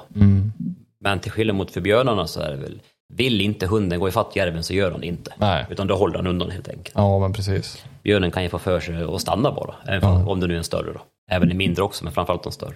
Ja, men precis. Ja, nästan som ett lodjur, att den väljer att, en stor hankatt till exempel, den väljer att jag står här nu. Ja, Det här har jag lyckats med förr, jag har skrämt undan hundar tidigare. Ja, men precis. Ja, jo exakt. Och de finstövarna, du menar som du har jagat in dem ihop nu då. Hur, jag, hur jagar de enskilt? Tycker du att det har blivit någonting som har blivit hämmat av att har jagat in dem tillsammans? Nej, det tror jag väl egentligen inte. Alltså, jag släpper ju dem även själv, men det är inte så himla ofta då. Nej. Det är det inte. Ingenting som jag kan, kan reflektera över att de är sämre själva då. Det är inte så att de står runt dina ben om du släpper dem själva? Nej, nej det är det inte då. Nej, utan jag har även släppt dem själva när de var yngre också, bara för att vidhålla det att man behöver inte vara två jämt då. Nej, men precis. Det är nog viktigt. Ja, jo, men det tror jag. Men tanken var ju att de ska ju vara två. Ja. Ja, ja men exakt. Men det är att man även, för någon gång kommer det ju kunna, jag menar, har man en skadad hund så vill man även att den andra ska kunna jaga så att Ja, säga. men precis. Nej, nej, nej så att det, nej, som sagt, jag var hemskt noggrann med att hålla koll på så att det inte blir en som leder och en som följer. Eh, Om du jämför med de, de tidigare raserna som du har haft, för du har, du har haft lite olika raser ändå. Du känns inte som en rasfantast. Nej, nej, jag är absolut ingen rasfantast så, utan jag tittar på det som, det som jag tror på och det som jag tror går att bygga vidare på. Då. Och framförallt, medan som, som plottarna var ju, de var ju bra till björn. Men sen när, när man går av lite från björnjakten, att det kanske inte är det som är prio ett längre, så då är de inte bäst på rävarna. Det, så, så är det ju. Nej, det, det väl, jag har aldrig jagat räv med någon plott just så. Men, eh, eller ja, det har jag väl visst det, Meja. Men hon är väl, hon fungerar ju bra på räv, men det är väl lite indivi- individuellt så att säga. Ja, men- Mer på individnivå. Ja, precis. Sen får man ju titta ett snitt i rasen överlag så så är det inte optimalt. Nej, men precis. Nej, så att det, nej, jag tror att det blir bra med finstuvarna och jag tror att du har en ganska, jag ska inte säga bred avelsbas, jag tänkte själv göra en linjeavel igen då. Där. Men eh, vi kommer få fram bra individer, det tror jag på sikt. Ja, Det blir jäkla intressant att se vad det blir där. Ja, ja det är det. Och mycket duktiga valpköpare som har, som har ting också då. Ja. Och det är också en förutsättning för att det ska kunna bli bra. ja, det är det ju verkligen. Alltså alla kategorier, oavsett vilken hundras du säljer. Ja, Sen är det ju någonting som är lite intressant. Jag menar här i Orsa så har ju ni väldigt dålig täckning. Jag har ju själv varit med här och jagat några gånger och mobiltäckning och annat är ju inte eh, den bästa. nej. Och jag nej, vet så- ju att eh, du jagar ju ba- enbart med Garmin. Ja, Det är ju jäkligt unikt höll jag på att säga. Ja nej, alltså vi, jag har ju bara Garmin då. Ja. Det är ju inget annat. Nej. Och då vet jag också att du använder dig av, du har ju övergått till Alfa 200 idag. Ja, jag gjorde det till sist då. Och det man har hört och läst lite grann om de här Alfa 200 det är att de ska ju vara så jäkla bra, alltså täckningsmässigt. Du ska ju ha en sån jäkla signalstyrka då till det här T5-bandet. Ja, och det stämmer ju inte riktigt då. Nej, det gör inte Nej, nej, det gör det inte. Så att jag har ju, ska jag jämföra så, jag har ju en Alfa 50 också. Och jämför jag Alfa 50 och 200, nu står de med likvärdiga antenner om man säger så. Och har dem i varsin hand. Då tappar jag mycket snabbare med 200. det. Ja, det är så. Ja, det är en himla skillnad. Då, då ska man få 200 att fungera bra så ska man ha en teleskopantenn som man kan dra ur. Det är, det är det enda som funkar. Ja. Fördelen med 200 är att du kan ju se vad du har jaktkamraterna till exempel. Då. ja, men precis. Och det är samma som på den här Alfa 100 även om jag inte gillar touchen på Alfa 100 Ja, nej, 200 är bättre touch och Kan man använda sig av de här knappsatserna på, alltså manövrera sig runt på Alfa 200? Eh, ja, det har ju snabbknappar. Ja. Det har du, så du kan ju välja, du kan lägga in vilka funktioner du vill ha på vissa knappar. Då. Men du kan inte använda dem som till exempel pilarna på en Alfa 50? Nej, Nej. det kan du inte göra. Det är lite synd att det inte finns den hybriden. Utan det är en touch där. De kunde nog inte ha gjort touchen sämre än på Alfa 100, så att den är bättre, det hoppas jag. Ja, nej men 200 är väl touchen bra, absolut. Och sen har jag även laddat ner en sån där satellitkarta, så ja, som man har i de flesta telefonpejlar. Ja, jajamän. Så då kan man växla mellan vanlig karta och satellitkartan. Hur, eh, hur lång täckning tycker du att du har med till exempel takantenn eller, nu är ju det här beroende på, på te, terräng såklart. Ja, men jag att vi har en takantenn så kanske vi når i normal terräng 3 kilometer. I extremfall så kan det uppåt 8, men alltså då är det extremt. Då. Och likadant så kan du ta, fortfarande tappa på en kilometer om man försvinner bakom ett berg. Då. Ja, och det är det som många eh, missar lite grann också, att man pratar bara, man pratar bara räckvidd. Och jag menar, kommer man söderut så är det väldigt mycket flackare till exempel. Alltså signalstyrkan går ju inte rakt igenom berg, så enkelt är det ju. Nej, det funkar ju inte så. Det är, det är lite synd. Jag ska själv eh, prova, jag har ju beställt en sån Alfa 200. Jag tänker att jag ska prova det, för jag har lite nya marker utan täckning. Nej, de är bra. Alltså, de är bra på så sätt och sen kan man lägga in hundar och folk och sånt. Däremot har jag sett en nackdel, alltså om jag lägger in ja, hundar, för då får jag unika nummer då. Lika som eh, de andra handenheterna som kompisarna har. Ibland så kan jag få in någon annan och sen står det liksom någon annat hundnamn på eh, någon, någon, jag får in någon helt random person fast numren ska vara unika då. Ja, Okej. Så att jag vet inte hur bra det funkar egentligen då. Nej, det kan inte tål så lägga sig en uppdatering från Garmins sida kanske. Ja, men det tror jag absolut då. Och just att räckvidden ska vara så mycket bättre än allting annat, det stämmer ju inte. Nej, det gör inte det. Eh, jaktkläder är ju någonting som jag har ju faktiskt inte pratat om det överhuvudtaget i den här podden med någon. Det är väl också för att jag själv, jag, jag tycker liksom inte att det finns något jättemycket bra jaktkläder som är prisvärda. Och jag gillar ju prisvärda saker som ska fungera. Och därför har jag jagat mycket med typ flanellskjortor eller ja, men billigare jackor om man säger. Mm. Nej, vissa märken har ju skenat iväg i pris. Ja. Ofantligt då. Så att det, det är inte... Det är inte humant. Nej, jag tycker inte Om du ska lägga en halv månadslön på jacka och byxor och sen så river du sönder det vid en sten eller en taggtråd eller något, det, det går faktiskt inte. Vad använder du själv för jaktkläder? Är det någon, liksom, någon serie som du, eller någon, något märke som du använder mer av? Nej, just nu använder jag lite bara från Deer Hunter. De har en anorak som jag är jätte, jättenöjd med. Kanske lite, ja, den är, tät då, men han blir, han blir hemskt tät när man går då. Man är ju binder vattentät. Men sen är det mycket vanliga fritidsbyxor och sånt. Då. Det är det. Alltså det, de blir blöt fort, men det torkar ganska fort då. Ja, det gör ju det. Så att jag tycker mycket av de här jackkläderna blir för dyr. Det tycker jag med. Jag tycker att de blir alldeles för dyr. Alltså, jag vill inte lägga, nu gillar inte jag helställ heller, men alltså, jag vill inte lägga 4-5 tusen på ett par byxor. Eller på en jacka. Nej, nej det är mycket pengar. Ja, det är jättemycket. För jag menar, en taggtråd, det finns ju inga kläder som står emot det oavsett. Nej. Jag såg ju den där anoraken som du hade när vi jagade i höstas. Och den såg ju faktiskt eh, den såg väldigt bra ut. Jag gillar inte anoraker själv i vanliga fall, men den såg faktiskt riktigt bra ut. Ja, nej, men jag är också nöjd med det. Är en vanlig skaljacka egentligen. En Ja. skalanorak. Går ganska långt ner också. Ja. Så du får inget drag i, i rygg, ryggslutet. Men hur funkar det om man går då, tycker du? Det är inte så att du får ta kortare steg, eller? Nej, nej så långt, så långt ner går han väl inte. Han går lite ner på en bit ner på låren bara. Mm. Men sen är det alltså, det, är det lite varmt ute, då får man ju ta avstånd. Ja, Den är alldeles för tät för, för, att, för att gå i några längre sträckor så då. ja. Bara ha ett underställ under räcker. Men som Ebba och Elsa där som du, som, som du har samjagat, vi blir väldigt mycket om, om dem nu, men det är ju dina hundar och, och de samjagar ju väldigt bra ihop. Det var ju liksom målsättningen av allting också. Men när du jagar dem enskilt, tycker du ser att de har olika drevfarter då? Eller har de en likvärdig drevfart, hundarna? Nej, de har likvärdig drevfart. Ja. Om du jagar dem ihop med någon annan hund, samjagar de själva då? Eller liksom drar de ner på farten för att kunna hålla med de andra? Nej, de håller samma fart. Ja, till, med varandra så Ja, säga. Ja. det gör det. Och det är ju det som är så jäkla svårt om man har en hund eller två som man kanske inte samjagar och sen har de väldigt olika drevsätt. Ja, det blir jättekrångligt om man väl ska släppa dem i lag sen. Ja, det det, blir gäller att, det gäller att någon anpassar efter den andra. Jag har ju själv en hund som är kanske över medel, eller ganska mycket över medel i fart och sen har jag en som är kanske ja, medel eller kan jag upplever det som under medel i fart. Mm. Nu hoppas jag att han ska kunna öka på det till den här säsongen, verkligen. Annars så vet inte jag vad jag gör. Men eh, som sagt, jättesvårt att samjaga dem. Det går ju ungefär 10 minuter och sen är de en kilometer ifrån varandra. Det är inte nej, kul. Det, nej, det, det, det där är ju ett aber då. Och det är svårt att, att få någon, någon riktig ordning på det heller då. Ja, nej, jag känns som det. Jag vet inte om man ska, ja man får ju helt enkelt samjaga dem mer och mer och mer för att se om, det, om de lär sig så att säga. Ja, just i sånt fall så gäller ju att den hunden som inte kommer, i, eller som inte kan hålla samma tempo, att, att han egentligen följer då. När han, alltså man jagar självständigt när han är själv och sen när han, när han är samjagat, då ska han följa. Ja. Då ska han följa med den snabbare hunden och koncentrera sig på att springa. Ja men precis, och inte koncentrera sig på viltet. Ja, Eller jo, löpa. jo, det måste han ju också göra, men, men det räcker att han känner, känner spåret, att det är fortfarande rätt. Då. Ja men precis. Men han behöver inte hålla spåret slaviskt då. Och någonting jag upplever det här med att eh, vi säger att de får en tapp till exempel, en slagtapp eller någonting och en red ut det. Där är det ju liksom väldigt viktigt att den andra hunden eh, ja, men hör det, att det nu börjar den där kanske dra iväg och skälla Ja. om det nu skulle vara drev då, och att den bara kryssar allting och sen springer efter. Ja, jo men visst är det, annars så halkar de bakom 500 meter och Ja. det kommer de aldrig ifatt. Nej, de gör ju inte det. Inte om de håller lite fart. Och den som har tagit sig ut dessutom är snabbare. Ja, nej precis, nej, då är det kört. Vi har ju pratat mycket om dina stövare, men du har ju även terriers också. Mm, stämmer, vi har eh, två stycken. Jajamän. Och eh, då vet jag att ni har en pricken som är lite äldre, Mm, han är 12 nu. 12. Men han eh, jagar fortfarande. Ja, det gör han. Det gör han. Jajamän. Men det är klart, han orkar inte lika mycket längre. Nej, såklart. Men sen har ni även en avkomma. Vi parade ju faktiskt våfflan och pricken. Eh, Ja. De är ju ganska likvärdiga hundar i arbetssätt och ja, jaktligt så att säga. Ja, alltså det där var ju en parning som, som jag själv trodde stenhårt på. Ja, Två riktigt duktiga föräldrar med bra linje bakom och, och allting. där, Men eh, utfallet med just Emma i alla fall eh, har inte blivit något bra hittills. nej verkligen inte.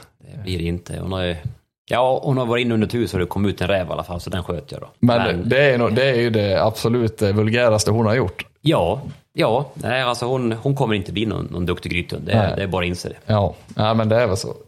Nu står Niklas eh, sambo här faktiskt och, och sneglar för hon, eh, hon tycker nog mer, mer om Emma än vad Niklas gör.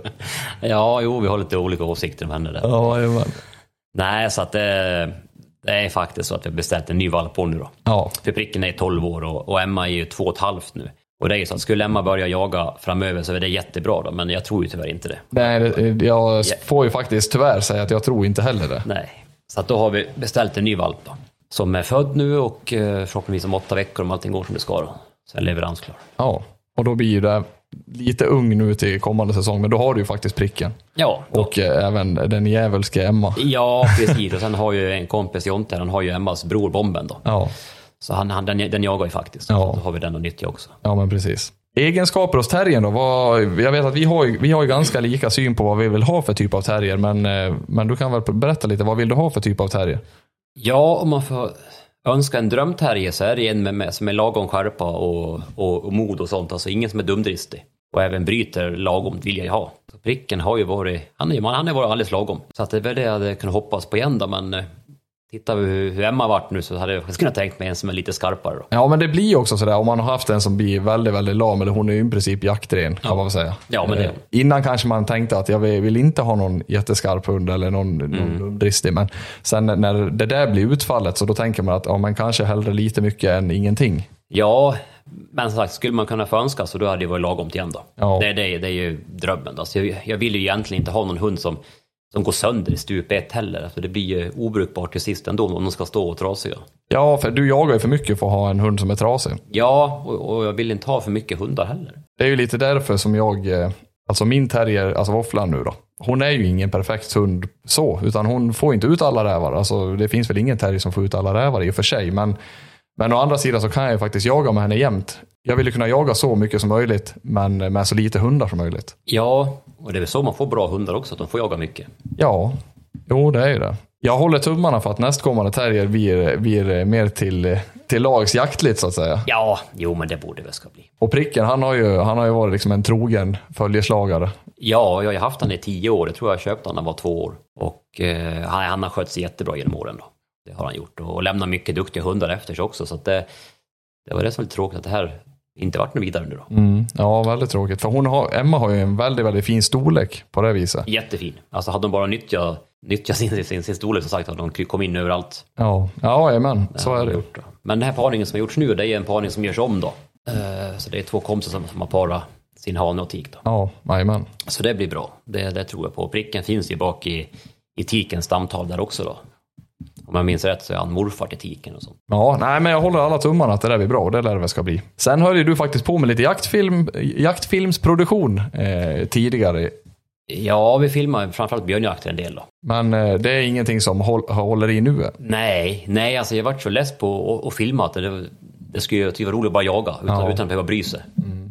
Det var mycket, mycket lättare. Och sen är det, jag menar, sen är det ju inte bara att filma jakten heller, utan det ska ju någonstans klippas ner och det ska redigeras. Ja, och det har jag varken tid eller lust till heller. Då. Nej, Jag har ju lagt ut några nå, nå små klipp på, på, på Youtube förut där, men det var ju helt ore- oredigerat, alltså några små minuter bara egentligen. ja. Så det är väl möjligtvis något sånt man skulle kunna ha. Så vi har ju fortfarande någon, någon GoPro-kamera på ibland när man skjuter någon räv och sånt. Men eh, nej, jag lägger inte ner jättemycket tid på det. Nej, du vill jaga. Ja.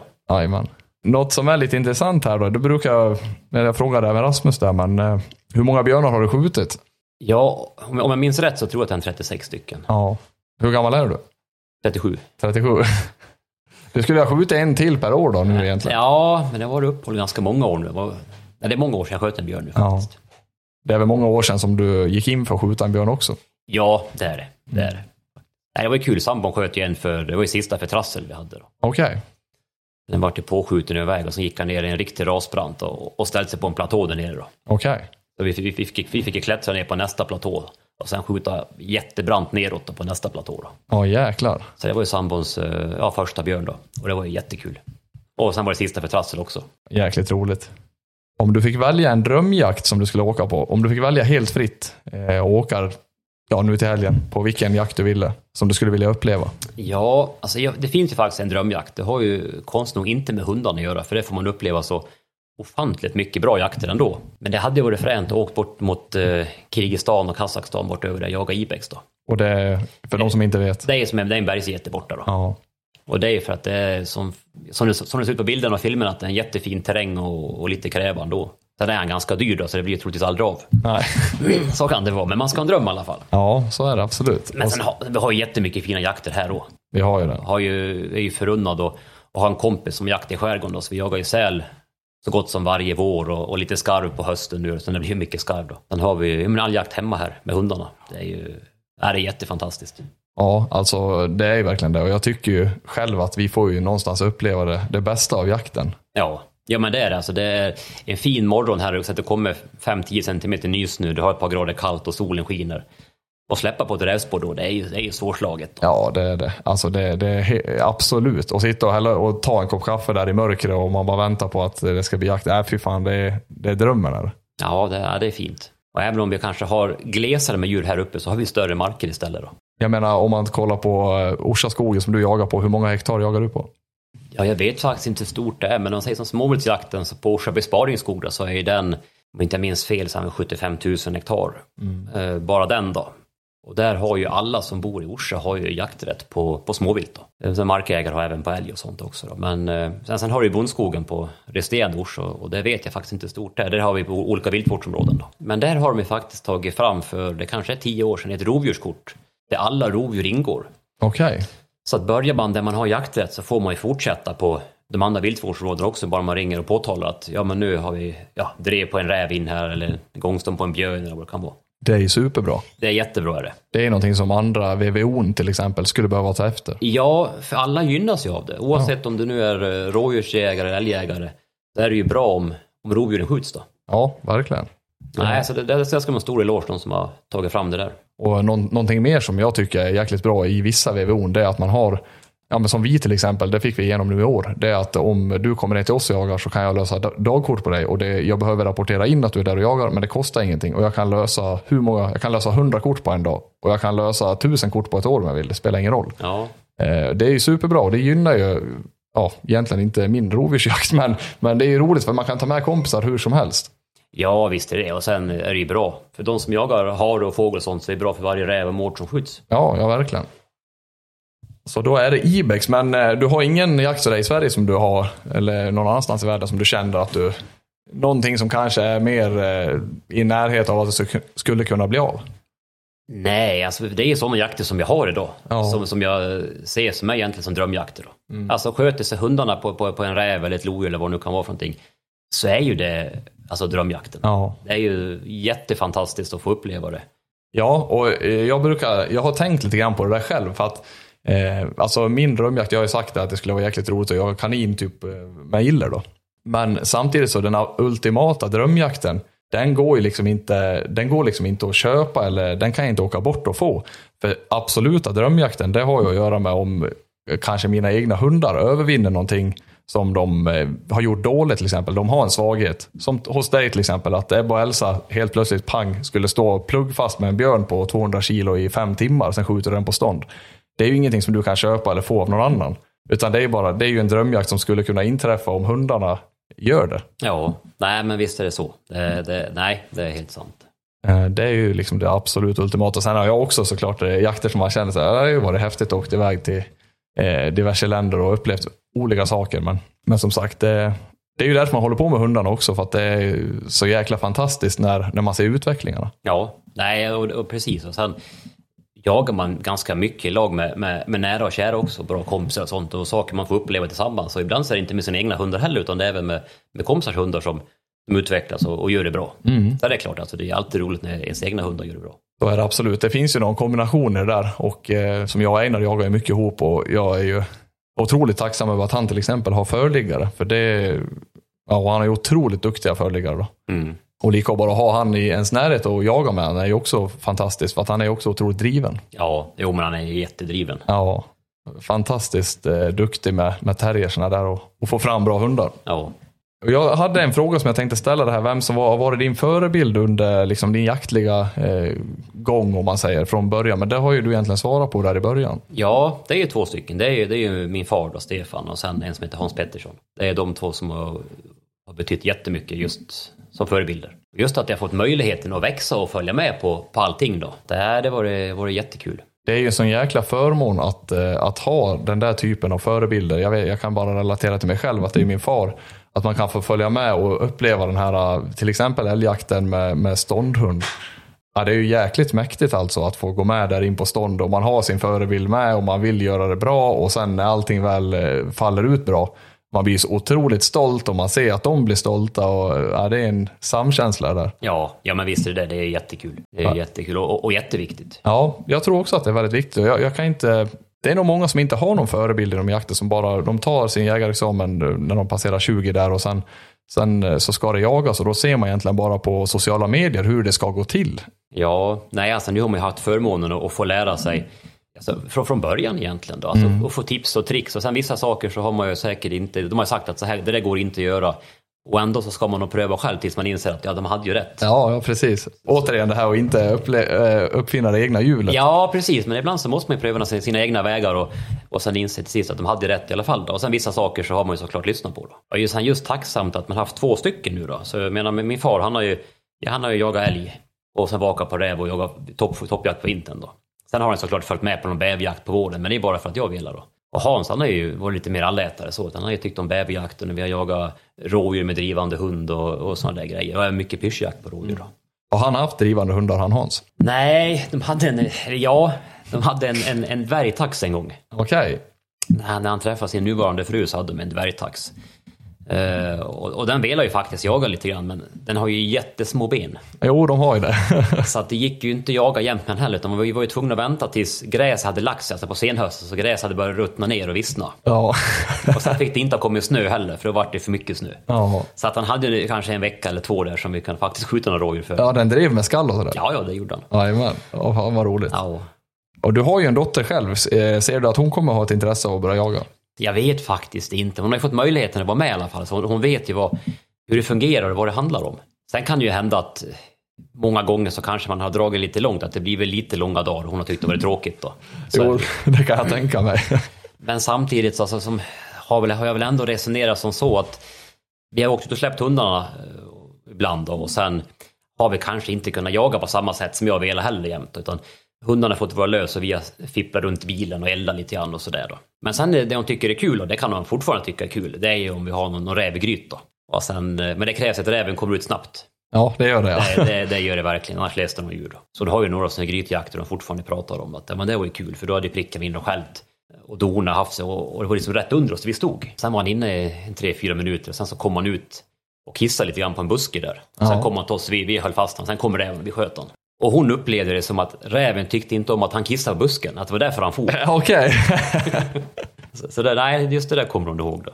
Just den jakten har jag faktiskt filmat också då, så det var lite kul. Ja, vad roligt. Ja. Jag brukar tänka på det där själv, att tänk om man hade haft eh, på film, liksom, när man själv var med de här första gångerna och, och sett liksom hur man själv reagerar i olika situationer. Det hade varit ganska intressant. Ja, ja men det tror jag.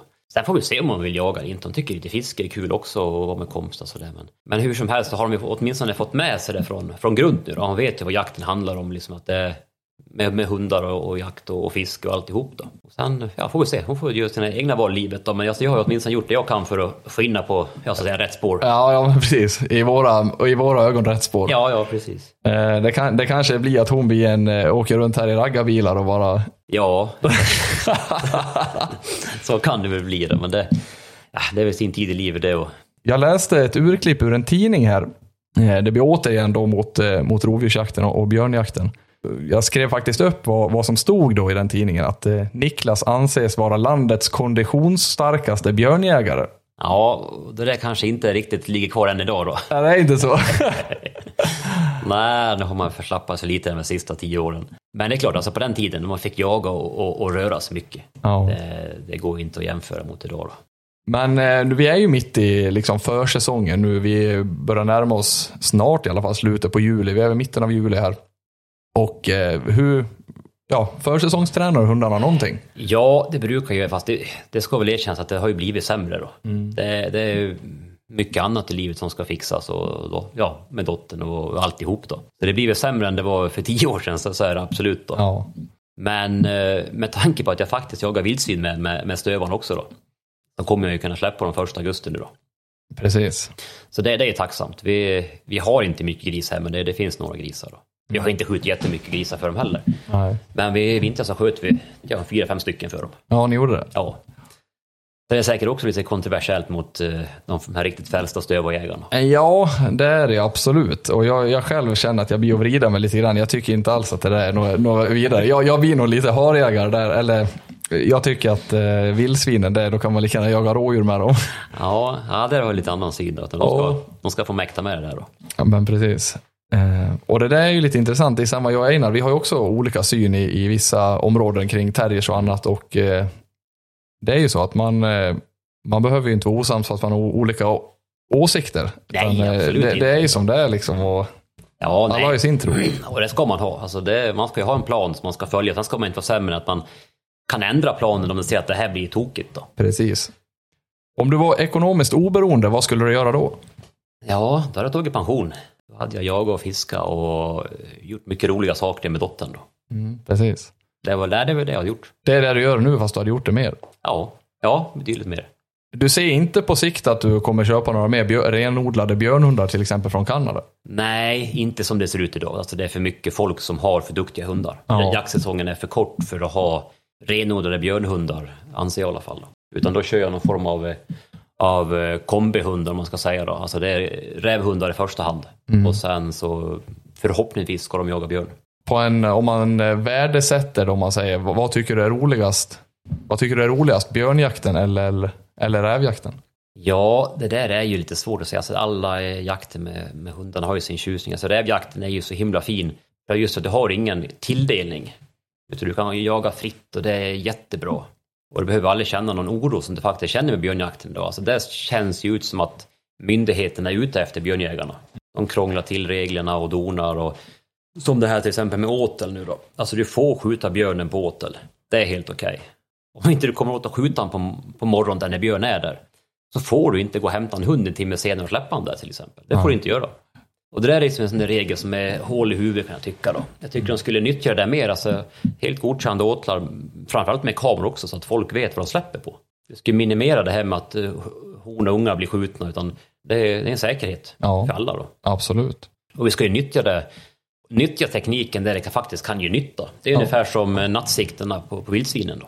Jag är helt enig med det faktiskt.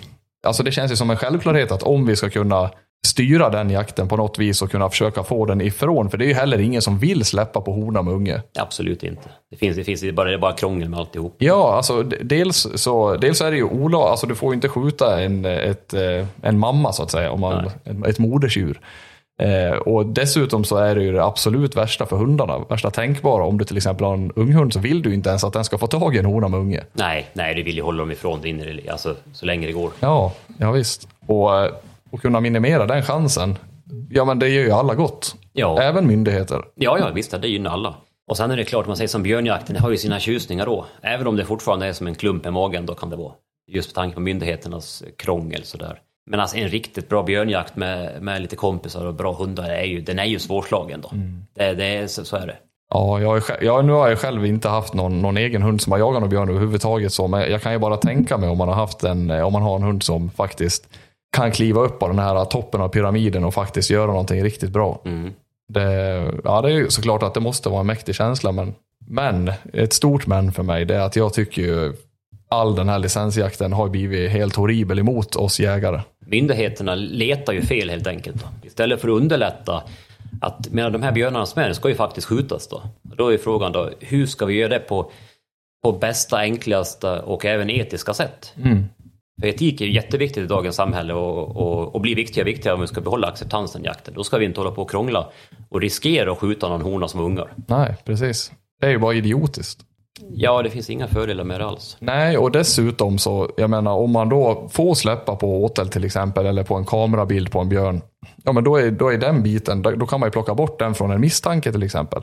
För det känns ju faktiskt som nu, när du väl har krökt fingret mot en björn eller ett lodjur eller vad du än har skjutit på, och allting har, du vet, du, du vet med dig att allting vi har gjort här, det har varit helt enligt regelboken. Men det spelar ingen roll, för när du kröker fingret, då känns det som att, jaha, där fick man alla misstankar mot sig, du är liksom dömd innan motsatsen är bevisad i princip.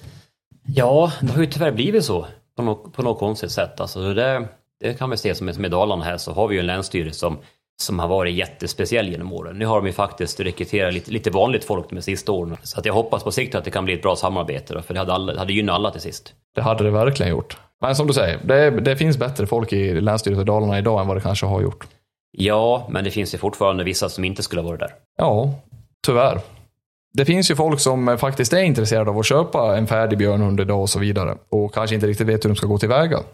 Skulle, är det någonting du skulle rekommendera? För du har ju faktiskt varit över till Kanada och jagat med Steve. Mm, jag var över två gånger dit. Ja, är det någonting du skulle rekommendera folk som är väldigt intresserade och skulle kunna skaffa några hundar eller sådär och åka över och jaga i Kanada med någon eh, uppfödare till exempel? Ja, men det är klart de ska göra det. Alltså, det är en upplevelse i sig. Det är en jätteupplevelse och, och bara få se terrängen och hundarna och, och allt det där. Mm. Eh, nej, det är häftigt. Är det.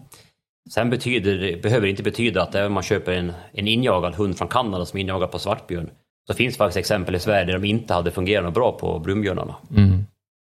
Är det för att brunbjörnarna är mer krävande än svartbjörnarna? Ja, de är lite aggressivare helt enkelt och större mm. och sådana saker. Och sen är de ju, de flesta borta i Kanada är injagade i stora pack då.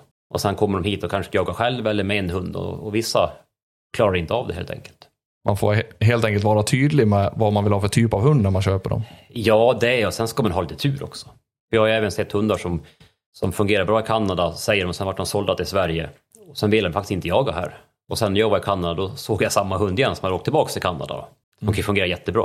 Ja, det är ju ganska otroligt. Ja, sen om det berodde på att, eh, att vi pratat ett annat språk eller att det är andra björnar, jag, jag vet faktiskt inte. Nej, de kan väl vara, hundarna kan vara känsliga på olika, olika plan såklart, precis som vi människor. Men jag tror vi säger så. Vi har fått med ganska mycket här Niklas och jag får tacka för att du ville ställa upp i podden. Ja, vad kul att vara med. Ja.